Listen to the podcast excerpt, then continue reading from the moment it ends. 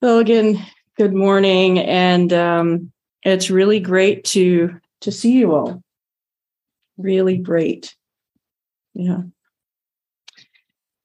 Sometimes I I take a moment to uh, uh, zoom out of what's directly in in my senses, in my sense field, and my vision. And if I just keep zooming out, I'm above the temple. I'm into the clouds I'm into earth and and I zoom out until I'm imagining myself in those amazing uh, photographs that uh, we have the opportunity to see uh, from one of the satellites.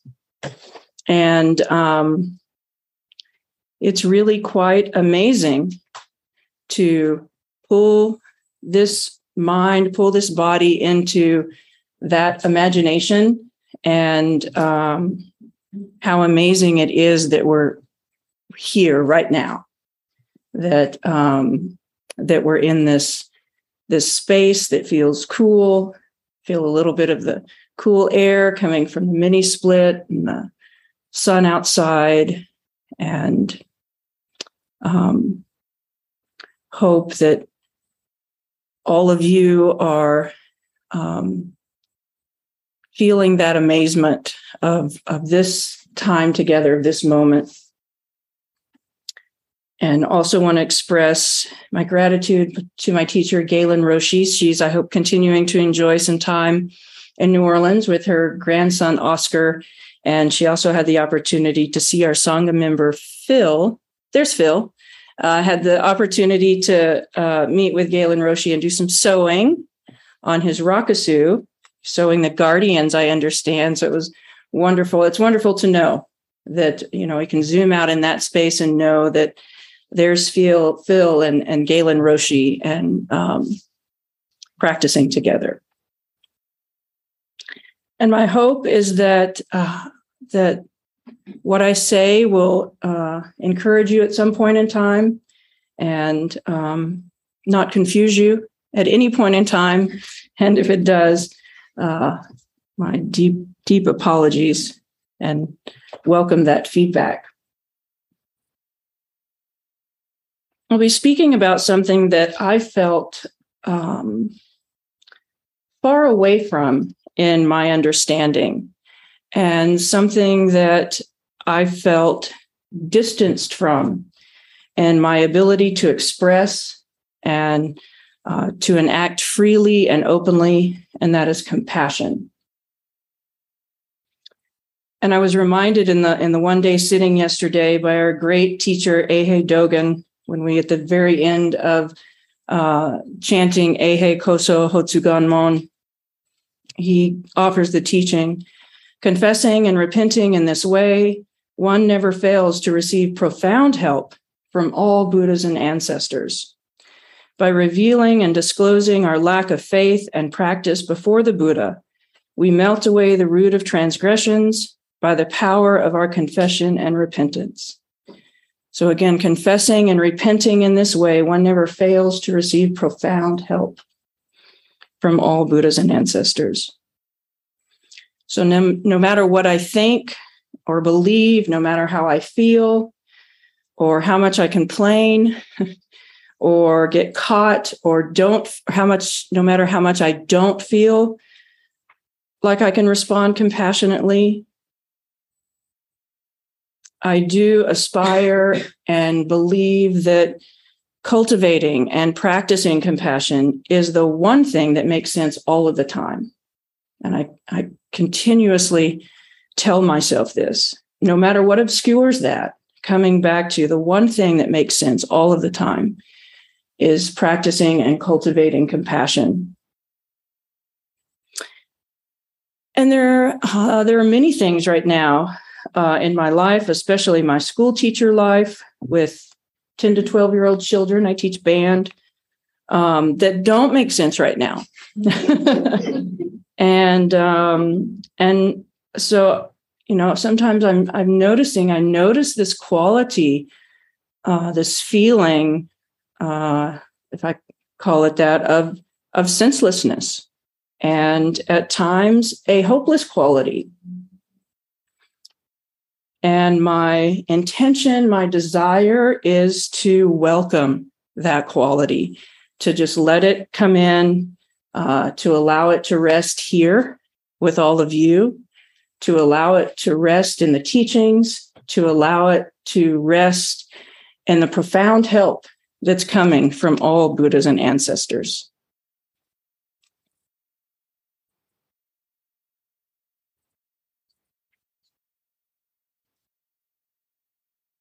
and reminding myself over and over again that compassion is the one thing that makes sense all of the time, no matter what. So sometimes when I pull into the parking lot at school before I open the door, I remind myself compassion is the one thing that makes sense all of the time, no matter what obscures that. I'm just emphatically saying, my practice is compassion. My practice is compassion. And then what comes in is, but how? And that just swirls around in, in different ways. How do we actually practice in this world that we live in and the different roles that we're all shifting through? How do we sustain caring for others with so much trouble and so much pain, including maybe and especially our own? I'm revisiting the uh, Indo Tibetan trainings of training the mind and compassion, the Lojong uh, slogans, and also revisiting that through Norman Fischer's book, Training in Compassion Zen Teachings on the Practice of Lojong. And there are seven points to this mind training and this teaching. And then there are 59 or maybe more little slogans that go with that just very short sayings to train in uh, in this practice of compassion. And the first point is to resolve to begin. So that's kind of like first things first, to resolve to begin, first things first, and remember and contemplate these four things. One, the rarity and preciousness of human life. To remember and contemplate Number two, the inevitability of death. To remember and contemplate the awesome and indelible power of our actions. And remember and contemplate the inescapability of suffering. So, first things first, resolve to begin and remember these four things. And the second point is to train in empathy, to train in compassion. And I want to read just a little bit from Norman's book on what he, the language he uses, and the teaching he offers on uh, what he calls absolute compassion and relative compassion. And sometimes he'll interchange that with absolute love and relative love.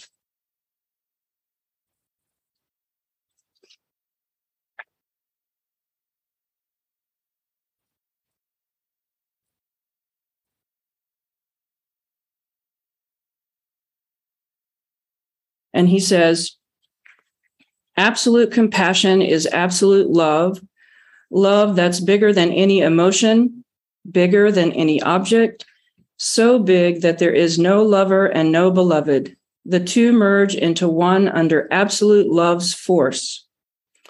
Love that amounts to a total vision of life as love itself. Within such love, there can be no loss because this love is so big, it includes everything, even absence, so that nothing can ever be lost. Absolute compassion is the empty, perfect, expansive, joyful, spacious nature of existence itself. Nor is it something that we have added on to existence. It's always been there in life as life. It's always been the nature of how things are. Love has been there all along, but we've been so convinced by our smallness that we have failed to look around and notice it. In contrast to this exalted state and exalted view, relative compassion involves our doing a bit of work. Relative compassion is when I roll up my sleeves and get on with the business of actually loving somebody. Relative compassion is when I try to do something to help somehow, to offer encouragement, support, food, clothing, better laws, improved political systems, and so on. With relative compassion, we make efforts that we are successful at or unsuccessful at. We suffer losses and cry over those losses. Our hearts are broken and we grieve, and we take delight in our own delight and the delight of others. But relative compassion is a project without end. So that when we are successful at one small part of the job, we are happy, but don't have unrealistic expectations. Because tomorrow we have to start all over again with the business of helping, with the business of healing, with the b- business of mending. And then he says, You may feel exhausted just hearing about relative compassion, but actually, relative compassion is built on a foundation of absolute compassion, of absolute love. So, absolute and relative compassion depend on each other as two sides of a coin. Without absolute compassion, relative compassion will become forced and we will become angry and worn out with all of our caring and all of our helping. We can even become furious with the people we are helping. And without relative compassion, absolute compassion becomes a kind of grand abstraction a big, lofty religious idea with no substance to it. What good is a really big love if it never gets applied in the world? What good is a big love if we never love anyone, if we never support anyone? And when we do love someone, when we do support someone, we become awakened thanks to that person or those people. We become liberated from the dream of self clinging we become truly and lastingly happy.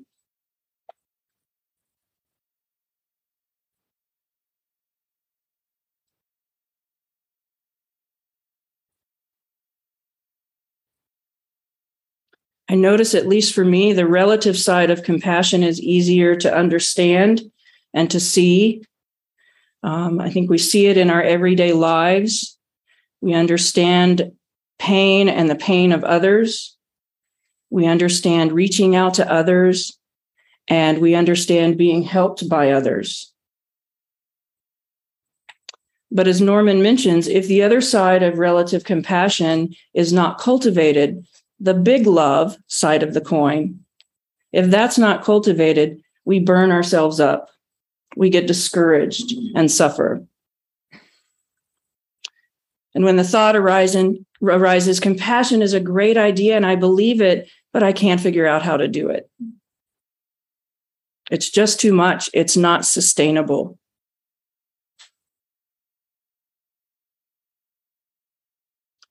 And all we can really see is the relative side.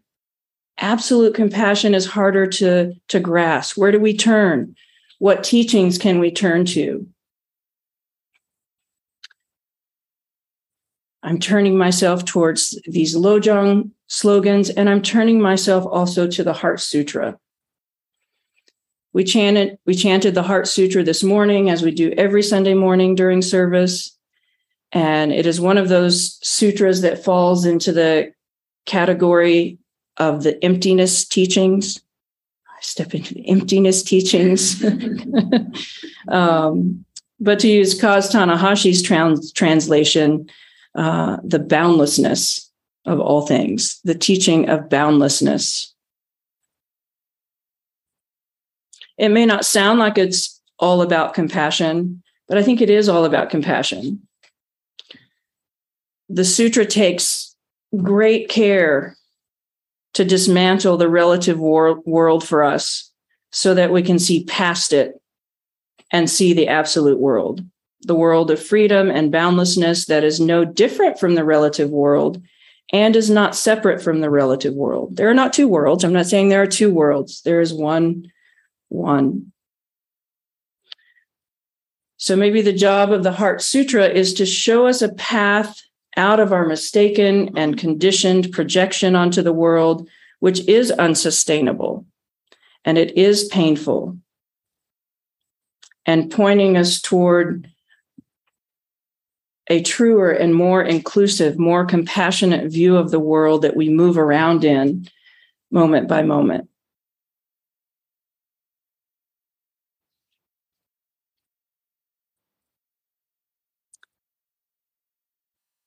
And the Heart Sutra offering, as Norman describes later in the book, the Heart Sutra offering a teaching of radically letting go radically letting go in order to counteract our very powerful human tendency and tendencies and to our, our powerful tendency to hold on stubbornly, to hold on to things even when it doesn't make sense, to hold on even when it causes harm. Once we let go, we can appreciate words like love and compassion and concern for others without mistaking them for something they're not. I'm not what I think I am. My students that I meet with are not what I think they are. I'm not the representation of what I think. The challenging conditions at school and the many humans within that space are not what I think they are. And if we are to respond with the practice or if we are to respond with and practice compassion in those moments, those moments of rolling up our sleeves and helping, we must ground ourselves and cultivate absolute compassion.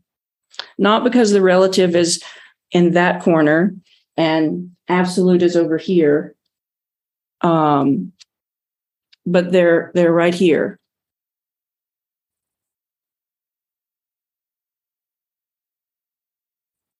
and our efforts to practice relative compassion in our everyday, ordinary life must be recognized with absolute compassion. They're the same. Absolute compassion doesn't disappear as we're practicing relative compassion. As Norman calls it, if this big love or absolute love has any meaning at all, we have to know how to cultivate it in our lives. It will not be enough to hear somebody talk about it. It will not be enough to read some words about it.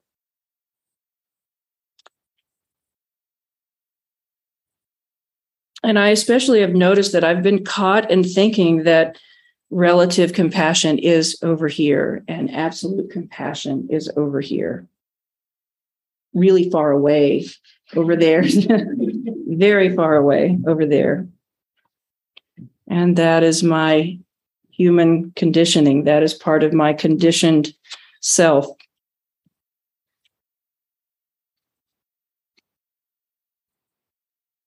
And so, no matter what we think, believe, feel, or don't feel, the person I see in front of me is not actually what she appears to be a separate person other than me. She is actually, in fact, nothing but love and connection.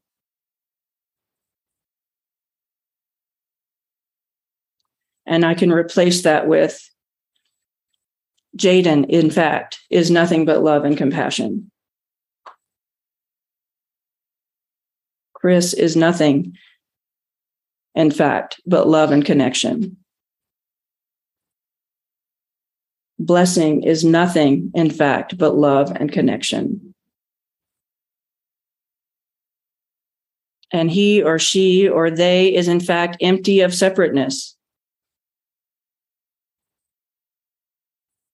she or he or they is in fact an opportunity for compassion and understanding.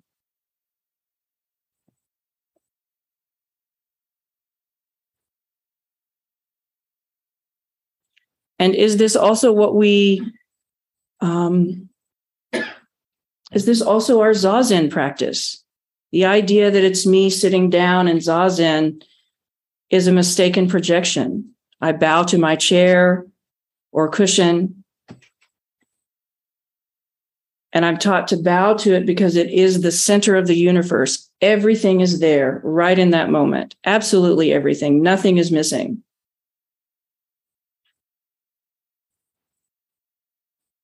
When I meet that first person in the morning, everything is there. Nothing is missing. Every moment of our life is full of all of life. And when we sit down, we eliminate all distractions. But that reality, well, we may feel a lot of distractions, but that really is the one thing going on. And sometimes in that stillness, even with our habitual and conditioned, entangled, and beautiful humanness, we bump into that truth. Full and complete and inclusive of everything. So something arises in each moment. It comes up and expresses itself over and over again. I express myself in relationship with a student. A student expresses themselves in relationship with me, and as Dogen says in the Fukan Zazengi, emptied in an instant, vanished in a flash. Again and again.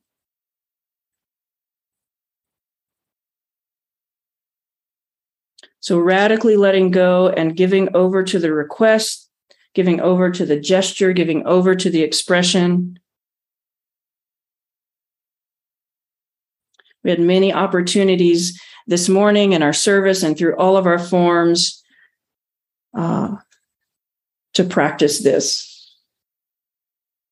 We bow, chant, ring the bells, hit the drum, walk in a prescribed way, allowing us the opportunity to turn it all over to the body. And the mind is included in the body. To just let it all drop into the body, to give it over and allow the body, the whole, our whole being to bear witness and express each moment.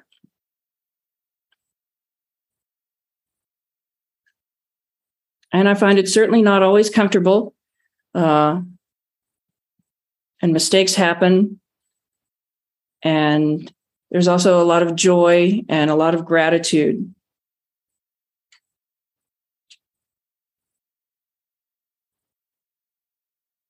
So we can welcome and move into the discomfort and contact the suffering. We can cultivate the trans- transformation of suffering and allow that vulnerability of not knowing, of radically letting go versus knowing and pinning it down, pinning a situation down, pinning a person down, pinning ourselves down.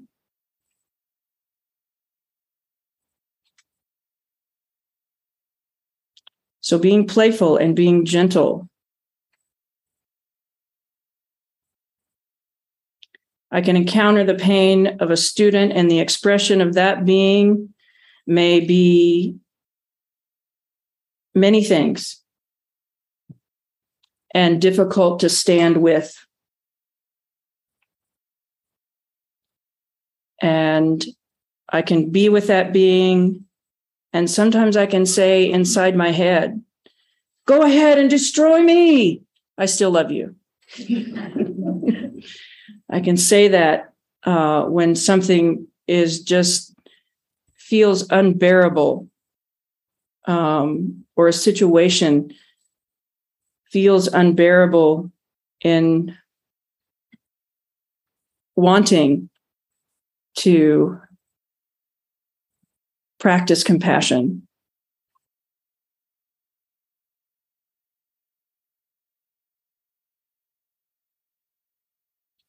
And I am welcoming and allowing myself to it was a little discovery of realizing that part of my um, struggle in a way with with with compassion and working with my understanding of it and working with practicing was that oh, I'm I'm really grieving what my idea of what teaching used to be for me. So there's this grieving that's happening related with that. And also there's this grieving around, uh, there's this grief for the students in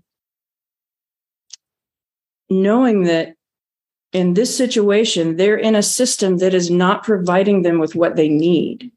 It's not providing them with what they need. And there's there's there's grief there. And so I welcome that and uh, ground myself and allow the drum, the service this morning, just to come in no, no, no, no eyes, no ears, no tongue, no body, no mind, no sights, no sounds, no smells, no taste, no touch. All of that's emptied in an instant, vanished in a flash.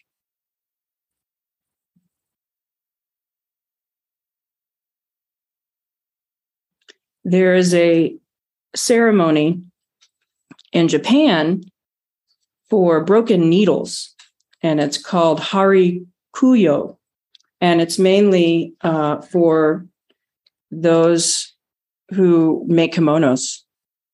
Um, and there's a ceremony every year. And I'd like to read a poem that someone has written related to that ceremony, but they're also a sewing teacher. They're someone who who helps people sew their rakusus or, or sews their robes.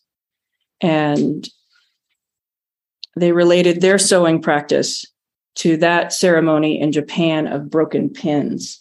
And in this ceremony in Japan, they have this block of sweet gelatin, yummy food, and all the little bent pins, broken pins, broken needles are in this offering. And there's a ceremony of offering that object, of um, honoring that object. So her poem, Things Bend and Things Break, it is in their nature, the nature of things. We too often bend and break in living, but that is not the end of the story. That is not the whole story. In our bending and our breaking and our coming together again, our story is created and told. We are more beautiful for having been broken our story is not made to be hidden. The needle of practice carries the thread of Buddha's teaching through all of us, singing the song of connection, realizing this wild and beautiful patchwork of bits and pieces that makes us beautiful and whole.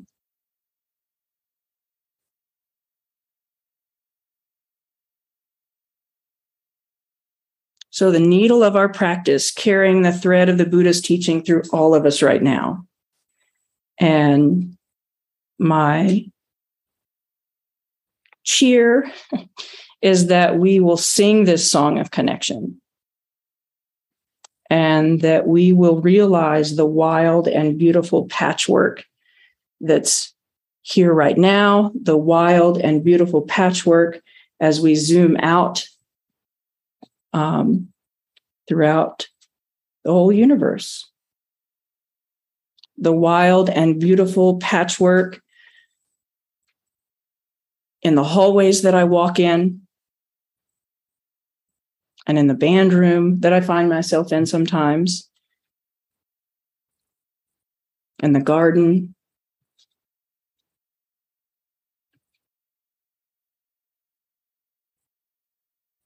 So let's keep singing that song.